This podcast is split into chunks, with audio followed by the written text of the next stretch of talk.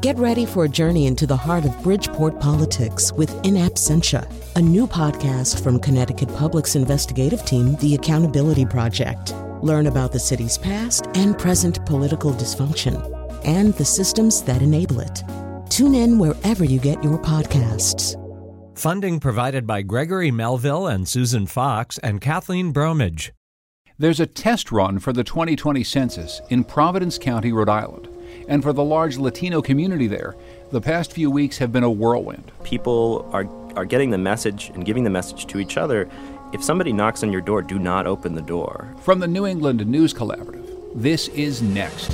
I'm John Dankosky. Coming up, how one community brought their census numbers up in the past and how they plan to measure up this time. Plus, we'll look at how a trade war could impact New England industries and how rising prices on Maine lobster might seem like a bad thing for Chinese consumers. But the people who are looking to, to use lobster to show their neighbors and employees that they've made it might not mind the higher price tag at all. And The Handmaid's Tale returns for a second season set in dystopian New England. The essence of what a witch is is an enemy that looks like you but is secretly connected to evil and doing evil against you. It's getting scary next.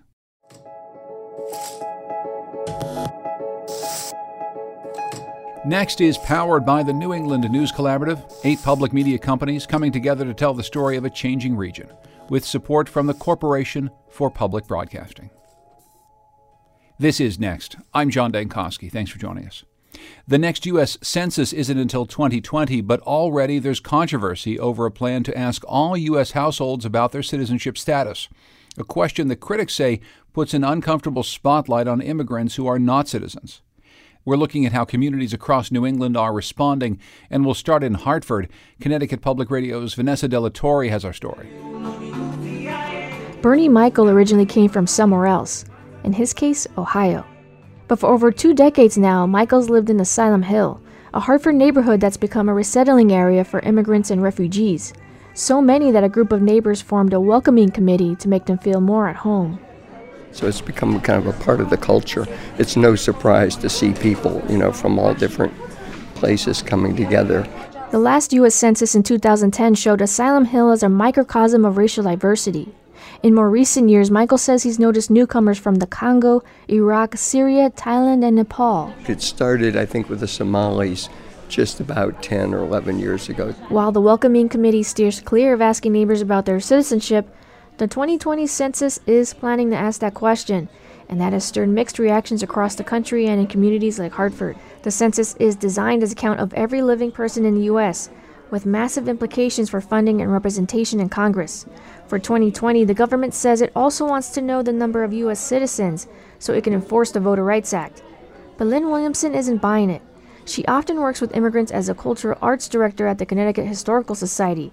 She thinks that adding the question could intimidate non-citizens into skipping the census. I was afraid, um, and we've we've heard people's comments about it, that it might worry some people about actually uh, filling that out, and they might not want to.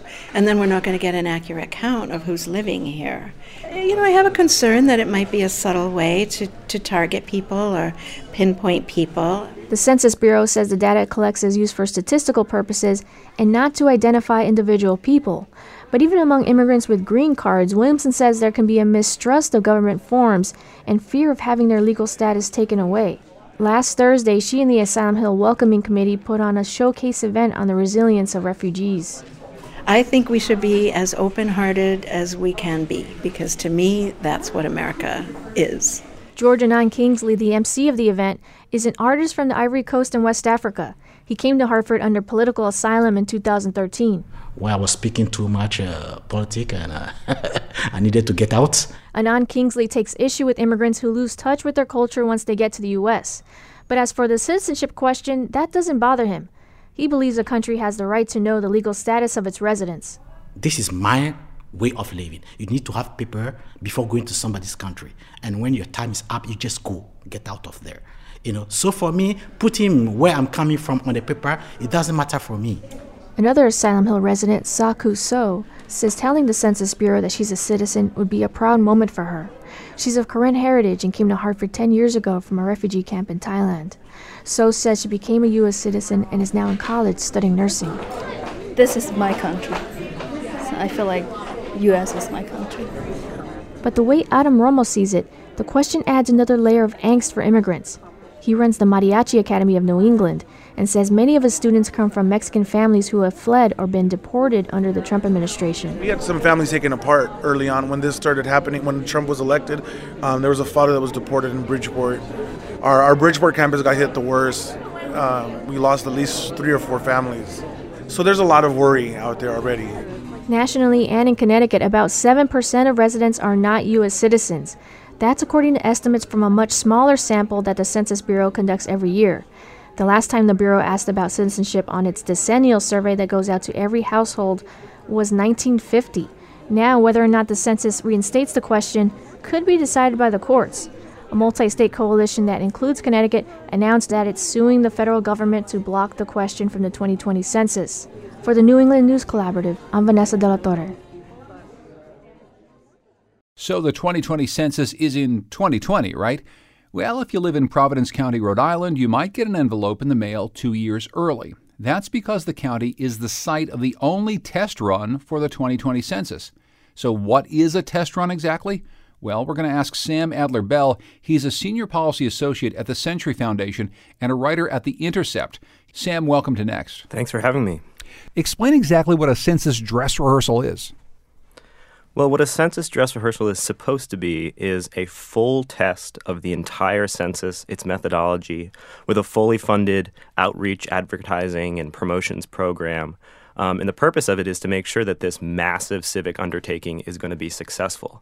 Um, in most years, in most census years, they do multiple tests in different counties across the country um, that are often representative of different potentially hard to count communities. Um, and this year, um, instead of doing multiple tests, they're only doing one, and they're doing that one test in Providence County, Rhode Island. And why did they pick Providence County, Rhode Island? Well, Providence, um, the county is is supposed to be representative demographically of the whole country, and there's an extent to which that's true. I mean, it has a representative number of minorities, of immigrant population. Um, it has an urban area uh, around a couple different cities. Um, but it isn't representative in every sense. They canceled tests that were supposed to be in West Virginia um, and another in Washington State, and those tests would have tested um, in more rural communities, um, which will not necessarily be captured by the Providence test. If part of what this dress rehearsal is supposed to do is try out the challenges in counting hard to count communities, explain a bit more about what the challenges are in Providence. Well, so in my piece, um, I focused in particular on a small city north of Providence City that's called Central Falls. Um, it's about a mile, a square mile. Um, about 20,000 people live there. Um, it has a very high rate of poverty. Um, about 72% of the population speaks a, a language other than English.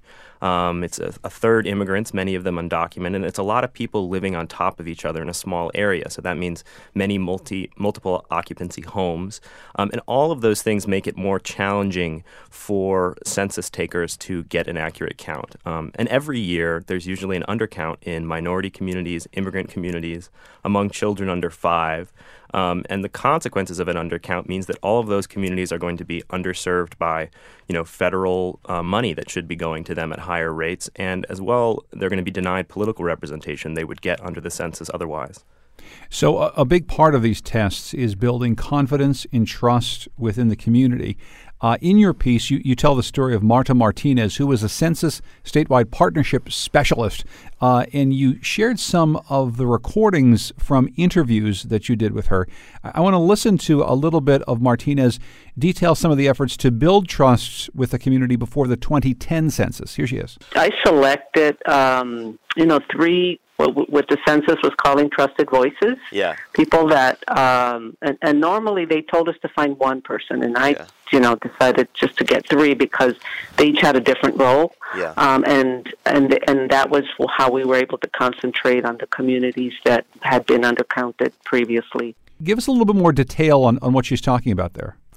Well, so if we think back to 2010, um, you know, we may think this is a pretty politically um, contentious time uh, in which immigrants are particularly terrified because of what the Trump administration is doing um, with ICE. 2010 um, was also a time where there was a ramping up of the number of deportations um, under the Obama administration. That was the beginning of what was called the Secure Communities era in uh, immigration enforcement. Um, and at the time, people in uh, you know, immigrant communities, Latino communities in Rhode Island were extremely nervous, um, and they weren't particularly keen um, to talk to a uh, government official knocking on their door. And so it was a challenge, especially in um, cities like Central Falls and Providence, um, to make sure that people realize, first of all, that they would be safe if they responded to the census, and second of all, that you know that it has an, an, enormous impact on whether they're going to have um, the right amount of you know federal funding, whether they were going to be representative represented in Congress and at their state legislative levels. Um, and what Marta did uh, ex- extraordinarily well was identify leaders who were trusted in their communities um, and give them you know the, the free reign to, to formulate this message about why the census is important um, that would resonate with immigrant communities and other communities in Providence. Um, and you know what's concerning this time around is that this test is going on right now, and none of the people that I spoke to. Um, including Marta, including Pablo Rodriguez, um, uh, Ana Cano Morales, um, these trusted voices, they haven't been contacted by the Census Bureau to participate in this census test and make sure that it's successful in the way that they were able to be successful in 2010. And there really was success. Back in 2000 census, uh, it was showing that uh, the city was only about 48% Latino when everyone there knew it was more, but because of their efforts, uh, the participation and therefore the numbers went up quite a bit in 2010, right? That's right, and it and it really represents um, in a really tangible way what makes the census so important. Um, because in Central Falls, this little um, city, uh, this little Latino city, um, they had a uh, political representation. Their their city council and their mayor were mostly white, um, and they weren't really being represented. The Latino community was not being represented. Um, after the census, once they had this number to point to and say, "Look, we're a Latino city," um, it was helpful in building these campaigns um, to rep- to get people elected who were representative of the community. And now this Central Falls City Council is majority immigrant. Um, it has people from Central America, from South America, Syrian American. I mean, in 2013, um, James Diossa was elected at the age of 27 um, to be the first Latino mayor of Central Falls. Maybe you can talk more about uh, specifics of the fear that you've heard from this community uh, about previous uh, census counts, just how much fear there was about people showing up at their door and asking them a bunch of questions. Well, well, one thing I can say is we do know that we're in a particularly contentious um, political environment right now. I mean, that's obvious to us, but the Census Bureau itself has conducted qualitative research um, in immigrant communities about their willingness to fill out the census form. Um, that was done in 2017, and they found unprecedentedly high um, fears, confusion. Um, people are are getting the message and giving the message to each other if somebody knocks on your door, do not open the door. Um, if there's a, you know, if somebody asks you to fill out a form, don't fill out that form. I mean, that's the that's the message that the Census Bureau itself was hearing from immigrant communities, and that was before the it was certain that the citizenship question was going to be on the form. Um, one, you know, telling anecdote that I found in my reporting um, was that during that 2017 survey, an enumerator walked um, up to a, a group of um, mobile homes that were being occupied by by uh, Hispanic immigrant families. They knocked on the door. They could hear that there were people inside, uh, but they didn't come uh, to the door. Um, they walked away and they left some information at some different some different doors and decided I'll go back and see. Um, and when they came back, um, that mobile home was being driven away um, by the people who lived there. They literally drove their home away um, to avoid having to answer questions from a government official. And how much are state officials in Rhode Island concerned about this? Is there some level at which the, the state or the municipal officials might be saying, look, we, we need to make sure that we, we get this right in our communities? They are saying that, and they're doing their best. Um, to encourage people to fill out this census form, this test form. Um, but it's extraordinarily un- unfortunate the timing of how this happened because the census, the test census forms arrived on people's doorsteps. And then a week later, there was a massive news story across the country about how the Trump administration was sabotaging the census um, by including a citizenship question on that form. Um, so people got home and not having known that this test was happening because there was no advertising for it, they looked at this form and thought, oh, this is what they're talking about. And the important thing to understand about the census this year is that it's being conducted primarily online. They're asking people to log into a website and fill out the census as the first round. Um, so that means that people looked at this form and they and they thought, "Am I going to go online and they're going to ask me if I'm a citizen or not?" Um, a lot of people were pretty freaked out, and that's what I heard from um, community leaders on the ground, from um, legislators, uh, from city leaders, um, and I would say that you know, for for the community organizations in Rhode Island for the national civil rights organizers who are paying very close attention to the census. Um, there's somewhat of a question about whether it makes sense uh, to pick up the slack to self fund uh, an effective outreach program for this um, census test. And at the national level, there's some concern that if civil society um, fills the gap from the Trump administration's negligence, then it won't really communicate fully the level of crisis we're in with the census right now. It'll suggest to the administration that, well, we don't have to fund this advertising program because people on the ground will do it for us. Sam Adler Bell is a senior policy associate at the Century Foundation and a writer at The Intercept. He's been covering the 2020 census trial run in Rhode Island. Sam, thanks so much for joining us. I appreciate it. It was great to be here.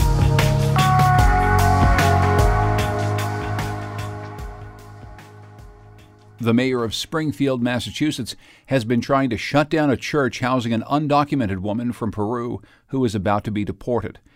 Church officials are giving her what they call sanctuary. Houses of worship are less likely to be entered by immigration officials. And while Mayor Domenic Sarno made it clear months ago his city is not a sanctuary city, the First Amendment may block him from getting his way. New England Public Radio's Jill Kaufman reports.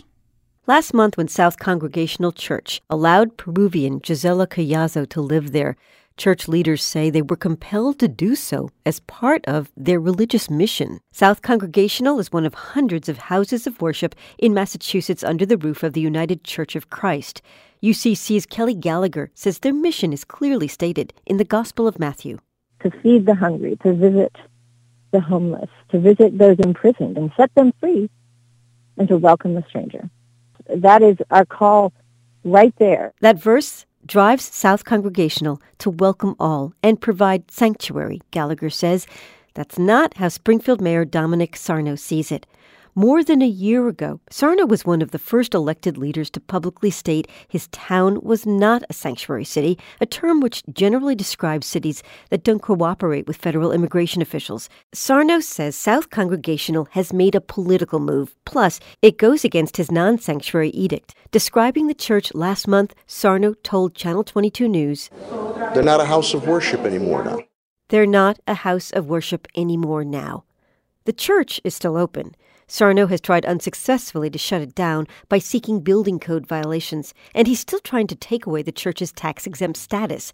We asked him several times in the last few days if he would comment further, and he declined to. As far as we know, there is no other mayor that has responded in this way been so bold with his statements. No other mayor in the country, says Oren Nimni from the Lawyers Committee for Civil Rights and Economic Justice. The Boston based organization has been around since President John F. Kennedy requested private lawyers use their training to pursue civil rights. And when the Springfield Church's own lawyer, Christine Tatro, heard Sarno's comments, no longer a house of worship. I, I don't even know how to respond to that. Because religious freedom is protected by the First Amendment, government can't regulate faith.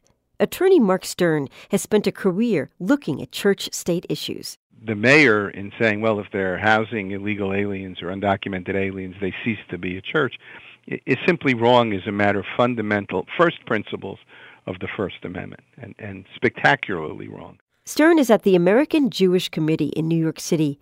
He says clashes between churches and the regnant political culture are not untypical, but he can understand why it's infuriating for people who've gone through the federal immigration system, like Sarno's own family did, to watch current immigration scenarios unfold. But Stern also says there's a 1500 year history with Christian churches in particular serving as sources of sanctuary. And there's the human reason not to live by the rule of law. If this disagreement ever goes to court, judges would measure whether a church's decision is motivated by religious belief.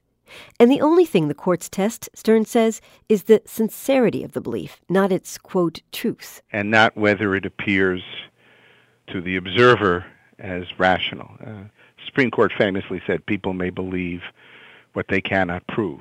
Jerold Duquette has lived in Springfield almost his entire life, and he knows the mayor, and he's not sure why Sarno got involved in an issue he could have easily avoided. And even as a Sarno supporter, Duquette says the mayor's actions are over the top. He didn't sort of say, as a matter of law, we should be vigilant and make sure the laws are followed. He, in fact, took extra steps in the direction of we're going to get this church. Duquette, a political scientist at Central Connecticut State University, says he can't dismiss the possibility that Sarno, as the son of Italian immigrants, has been offended by the church's actions.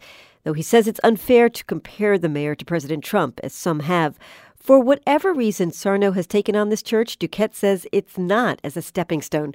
These are not the moves of a mayor who wants to be, say, a congressman. I assume he wants to run again for mayor, and I assume that he sees the only threat to reelection coming from his left. And that was evident this week when the city council unanimously voted in favor of an order explained here by council president Michael Fenton.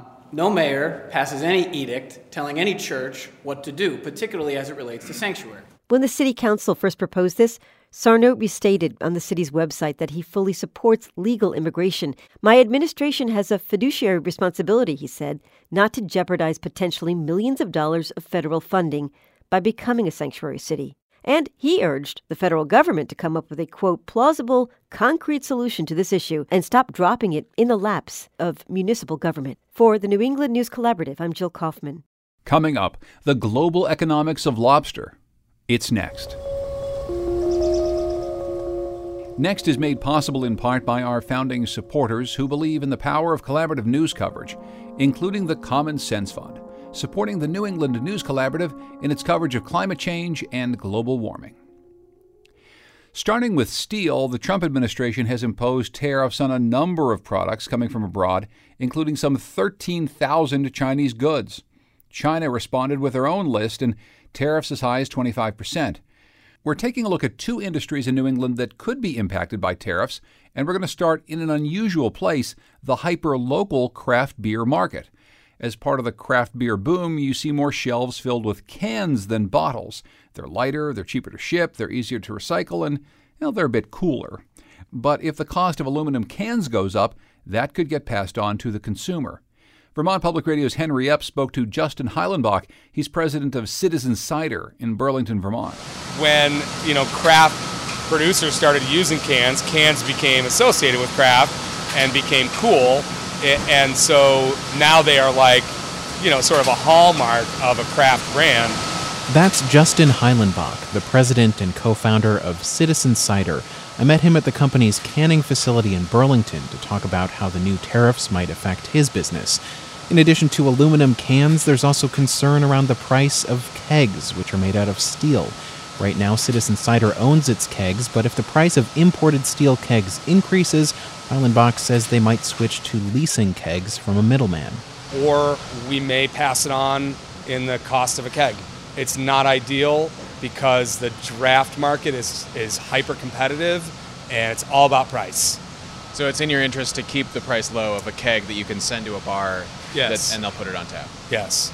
You know, we buy a lot more cans than we do kegs. So, uh, but but it'll ultimately impact everybody if that happens. All, craft producers. So um, we've seen a little bit of the uh, the canning operation. What are you thinking right now about the impact of uh, aluminum and steel tariffs that are ramping up? At this point, it's more that there's uncertainty, and when there's uncertainty, it's hard to plan and hard to uh, to think out into the future and plan a business model that's going to make sense. I mean, pricing in the beverage market is so competitive that you're getting down to pennies um, when you price a product. And so if you know we're not sure in a year if if the price of cans is going to be 10%, 20% higher than it is today, and we make a pricing adjustment to be more competitive in the market, we may be kind of setting ourselves up for failure next year. So there's already enough uncertainty within any industry, and this just adding another layer to that. So how do you think the adding tariffs um, to you know imported steel and aluminum, the goal being to increase the use of U.S. steel? Mm-hmm how does that line up with your values? Well, it it doesn't really because we already are doing that. I mean, we weren't looking for uh, you know a tariff to encourage us to work with American manufacturers. We already made that decision because um, you know we're rooted in agriculture and we work with a lot of local suppliers for for fruit, and we've applied that same mentality to everything that we purchase. That's VPR's Henry Epp talking to Justin Heilenbach of Citizen Cider. Okay, this trade war might mean more at the package store, but how else might it hit our pocketbook? Among the U.S. products to be hit with Chinese tariffs, pork and wine. But not in that list for now lobsters. That's good news for Maine lobstermen. Two thirds of live lobsters sold outside the U.S. go to Asia. We talked to Penny Overton. She covers the lobster and marijuana industries for the Portland Press Herald to talk about the link between Maine and China. Penny Overton, welcome to Next. Thanks for joining us. Hi, thanks, John. It's nice to be here. Explain just how important the China market is for the Maine lobster industry. It's become increasingly important. Um, obviously, we uh, are looking here in Maine to uh, find anyone who's willing to pay top dollar, and the Chinese middle class have developed a real taste for um, the lobster as a center of the plate protein, and that's kind of the lingo that they use. It's a really it's um, a, a wealth symbol for them. Um, you know, they've made it, they've arrived, they've um, are able to afford something that in coastal cities are actually has become a little bit more affordable. But when you get more inland, you can have them go for as much as 150 or 200 dollars. My, my goodness, so, so that's really expensive. And, and and how new is this market? You say it it really has to do with the Chinese middle class developing a taste for it. I mean, is this a, a market that we expect to just grow over time, or is this a like a bit of a flash in the pan? Well, if I knew that, I'd be really rich. So, um, but I mean, obviously, markets change. Um, for years, for decades, actually, the European Union has always been the um, strongest um, international importer of of U.S. lobster and when you're talking about U.S. lobster, you're really talking about Maine because 83 or so percent of all lobster that heads out of the country to any place but Canada, which oftentimes does our own packing for us, but any place that's going actually overseas, it's it's going to be going in the past to the EU. Um, there, they've slacked off a bit, and so the lobster dealers here were looking to build markets in other places, especially around about I'd say 2012. There was a kind of one of those freak of nature kind of things. We had an early molt. Just so happens Maine lobsters are generally new shell lobsters. Um, that means that when they arrive earlier than usual and they shed their shell, they get into that stage where the Maine lobstermen start catching them inshore. Then suddenly the lobster market was flooded in 2012 with an unexpectedly large and most importantly early lobster kind of crop, actually. That's the way it's looked at here. And so suddenly the dealers had to figure out what to do with all those lobsters. It was a hard year for lobstermen here and for the dealers, the whole supply chain. Um, but it, it sent U.S. lobster dealers abroad looking for new markets, and they did a really great job. You had people, I can't imagine the frequent flyer miles they must have racked up in Asia, um, you know, in the uh, Middle East, Qatar, Dubai, all kinds of areas like that, looking to build new markets. And it's paid off in spades with the Asian market.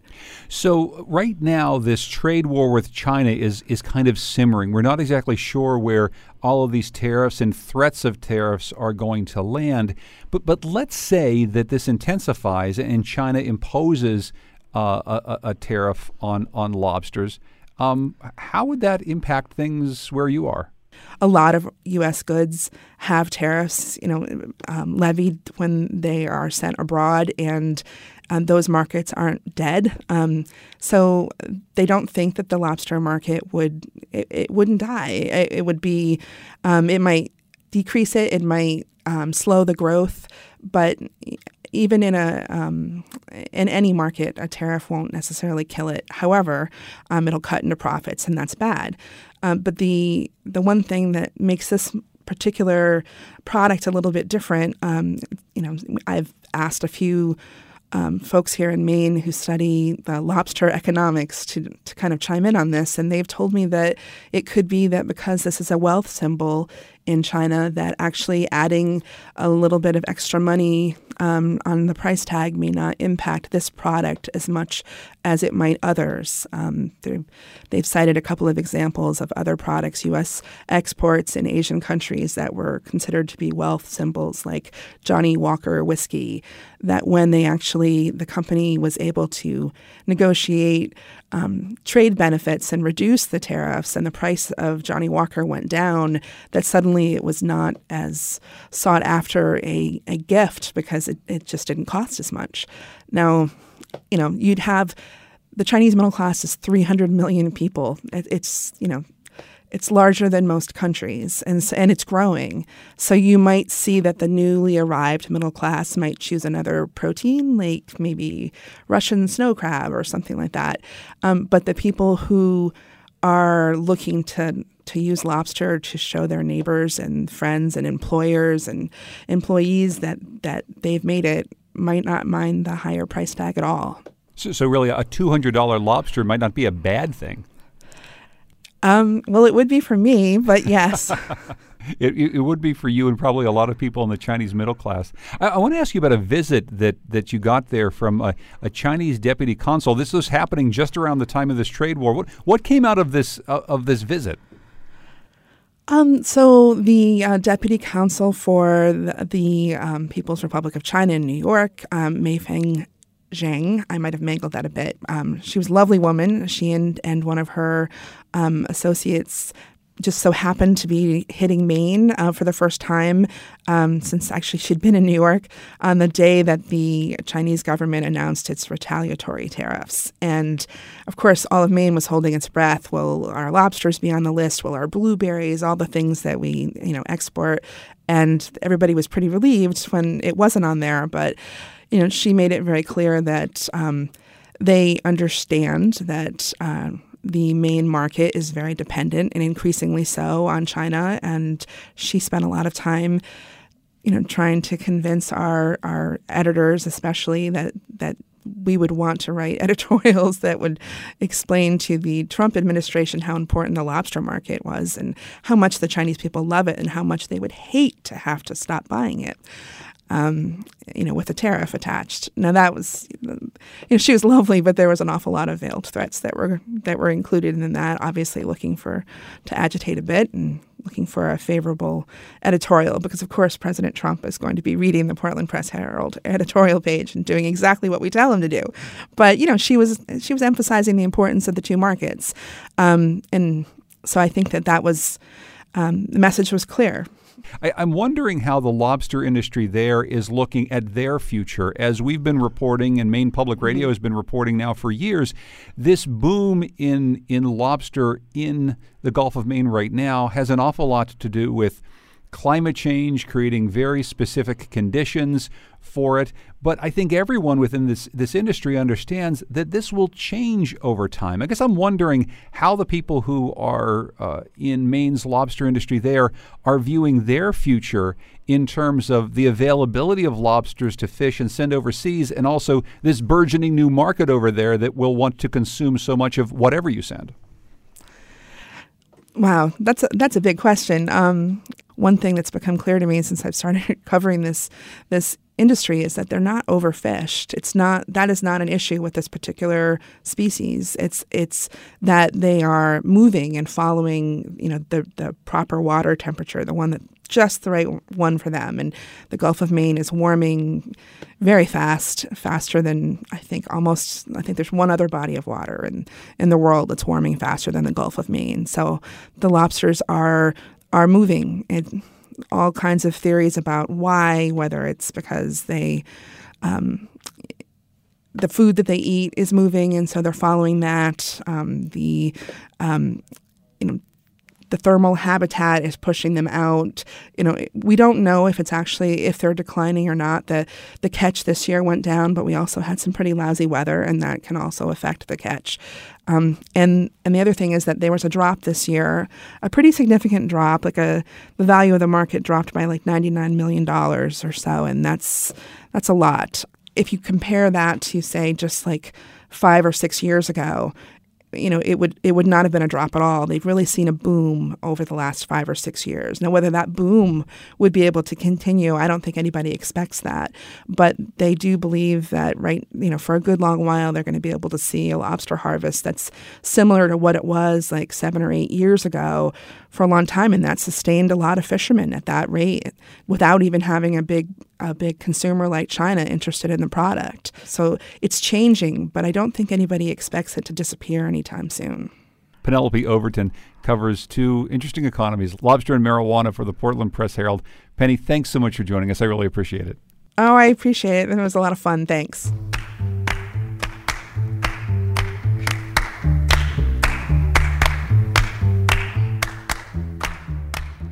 New England's seacoast is home to some of the earliest history of European settlers anywhere in the country. Believe it or not, much of that history is still being uncovered. But now climate change and rising seas are adding new urgency to those efforts. Jason Moon joined a researcher for a hike to a centuries old archaeological site in New Hampshire that is literally washing away. UNH anthropologist Meghan Howey has a map. It was made in 1635, and it shows the location of garrison houses that once stood near Great Bay in what is now Durham.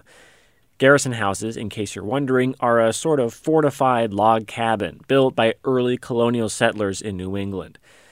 But Howey says even though we've had this map for almost 400 years, until recently, no one's actually gone out to find the sites, to look for what may have been left behind. It's pretty shocking. so I would say you know, the emphasis has been on the sites that would draw tourists, right? So there's a lot out there that's just completely unknown. Howey is leading me through the woods to a secret archaeological site where last summer she found some of that unknown history. The site is secret because it contains artifacts and human remains that can be a target for looters. Howey and a team of volunteers discovered the location of one of the garrison houses on that map the remains of a structure where some of the earliest Europeans to ever be in this region lived, worked, and died. But that exciting discovery came with some sobering news. All right, I found it. Oh, geez, it's wet. So... We reach the end of the forest, where a steep bank drops down to a narrow strip of sandy beach. Howey points to the ground beneath our feet, and I realize she's not showing me what's here so much as what's gone. Most of the land where the Garrison House once stood has been eaten away by the rising tidal water of the bay. Like quite literally washing away. And and it's gone. Whatever the artifacts, everything with it, they've been over the years just washed away. All that's left is one corner of the foundation. And just a few feet away, Howey points out a couple of bricks submerged in the shallow, salty water. Oh my god. Right there, yeah. So, that, br- that brick is probably from the 1600s. Uh huh. Yeah. Mm-hmm. And here probably from the chimney. Yeah. So and most so, of the site is lost. Yeah, it's gone. it's pretty. It was depressing find. It was a great find, but uh, it's a bummer. that's all I could kind of. That's like that's how we felt last summer. Like this is so cool and this is so sad. After Howey found this, she wondered how many other historic sites could be at risk of a similar fate of being submerged in a rising sea or being carried away by stronger storm surges. She combined sea level rise projections from climate scientists with the location of historic sites on the seacoast. She found that about one in seven of the region's known historic sites are at risk. But even that number could be a low estimate because it doesn't include sites like this one, which weren't known until Howey found it just last year. And it's not just bricks that are being lost. Not far from the site of the Garrison House, Howey shows me where the settlers who lived here buried their dead. It's a cemetery that contains some of the first Europeans to live in this area and every year the tidal waters inch closer. And it's only a matter of years before bodies probably come out of the bank, you know? In many cases, saving historic sites like this from climate change just isn't feasible. So the best Howey can do is to document what's here before it's gone. It's an archaeological race against time. I feel a great sense of urgency, especially after finding these sites are washing away, you know. Um, part of me thinks I'm 20 years too late to, to the problem, you know. This summer, Howey is hoping to identify more garrison sites from that map she showed me.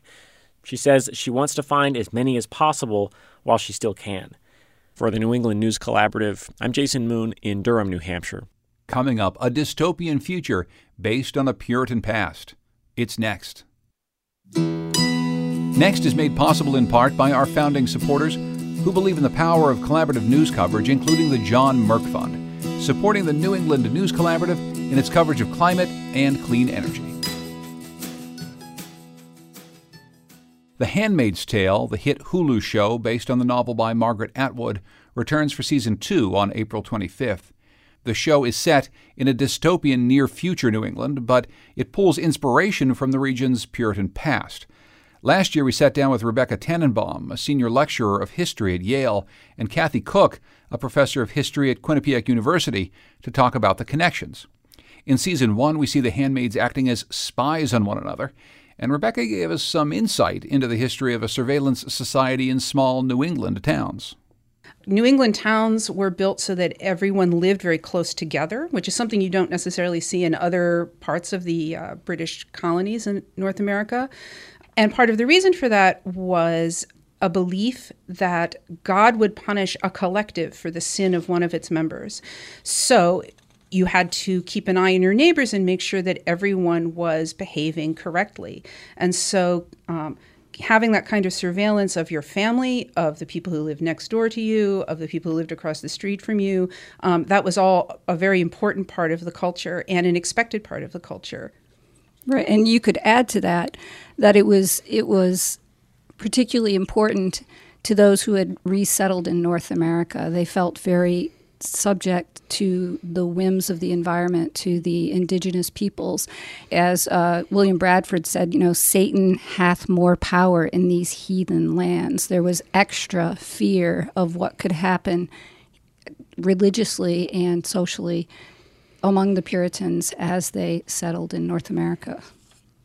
In the original dedication to The Handmaid's Tale, um, Margaret Atwood explained that uh, one of the people that she dedicated the book to was a woman named Mary Webster, who she said was an ancestor who was hanged for a witch in Connecticut, but she didn't die. They hadn't invented the drop yet, the part of the platform that falls away, so they hanged her but yet she lived. How much do you think that the, the history of the Salem witch trials and the lesser known but still, um, of course, very important uh, witch hangings and burnings that happened uh, here in this state of Connecticut, um, how much do you think that that plays into this this worldview that Margaret Atwood puts forward and this this idea that we have of what a, a Puritan based dystopia might look like if it were to, to happen today? Okay, that is a really big question. um, but the first thing I thought of was I mean, the essence of what a witch is uh, is an enemy that looks like you, that talks like you, but is secretly connected to evil and doing evil against you. And certainly in The Handmaid's Tale, there is an idea that they are eliminating what the governors of Gilead think of as evil. Um, they are seeking it out. They are they are punishing it. They are executing it. They are driving it out. Um, so, in some ways, looking for the hidden enemy within is kind of the flip side of any utopian project, right? If you want everything to be perfect, you have to drive out all the imperfections. Um, and you could also see 17th century New England as a utopian project. They are trying to create the perfect Christian society in their view. And so driving out witches, driving out other kinds of evildoers, heretics, um, driving those people out was necessary to this project.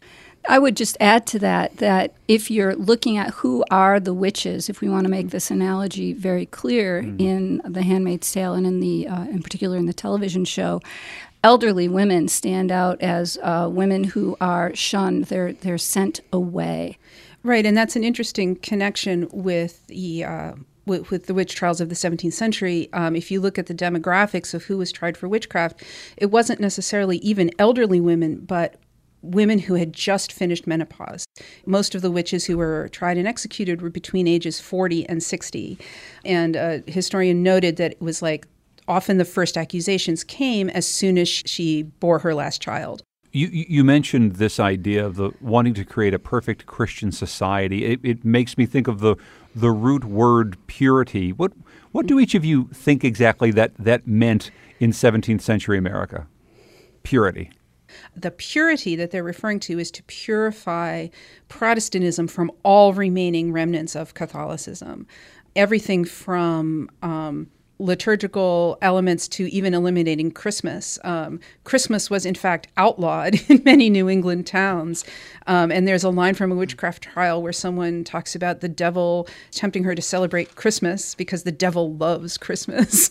um, but which, you know, sounds silly to us, right? But, you know, they saw Christmas and other kinds of feast days as remnants of Catholicism that they wanted to purify. Um, so, again, the word purity, I think, in modern parlance has a sexual connotation, but here it w- had very much a religious connotation. Right, and I, I want to sort of follow up on that because it's tempting to think of it as sexual purity.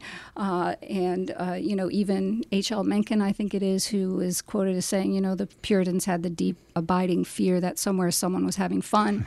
when it comes to sex, actually, Puritans were perfectly mm-hmm. comfortable with pleasure in sex. In fact, they believed it was, as I said before, essential to conception, um, but it was also in- essential to a successful marriage.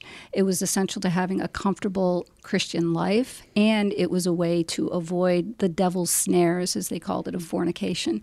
They did, of course, believe that you were not to masturbate and that you were not to have sex outside of marriage, and certainly they also didn't did not condone homosexuality. So we have these these deep Puritan roots here in New England, but something that we've explored a little bit on the show with historians in the past is that New England has, in so many ways, changed to be this very accepting place, this place that uh, allows people to come from all other parts of the world, that uh, has very uh, liberal laws on the books as far as gay marriage. It, it, it, feels as though New England is not the place where a dystopia like this would take hold. I, I guess I'm wondering, am, am, I giving it too much credit? Is there still a, a a vestige of Puritanism that, that is in modern New England that, that either of you see? In some ways, sure. Um, I think that the United States continues to be a relatively restrictive and limited society in terms of how it accepts sexuality. I don't think of New England as a particularly liberal place when it comes to sexuality. So, you know, that's my first thought. The other is I think we still struggle with racial issues and we still tr- struggle with issues around gender. So, it, you know, if one looks at it from a sexual angle, I think it's kind of mixed. And then I think when we think about broader issues about purity, I think the country still remains quite, and New England, I should say more specifically, remains puritanical.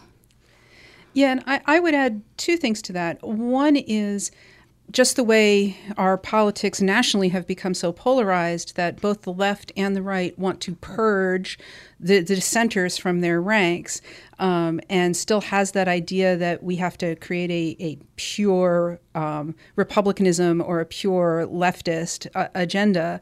And I think you see that on both sides, and you certainly see that in New England on, on both sides of the political divide. Um, but the other thing I would say that is still with us is the physical spaces that uh, the original settlers laid out. You know, I'm speaking here from downtown New Haven, and New Haven was the first planned community, one of its uh, claims to fame as a city.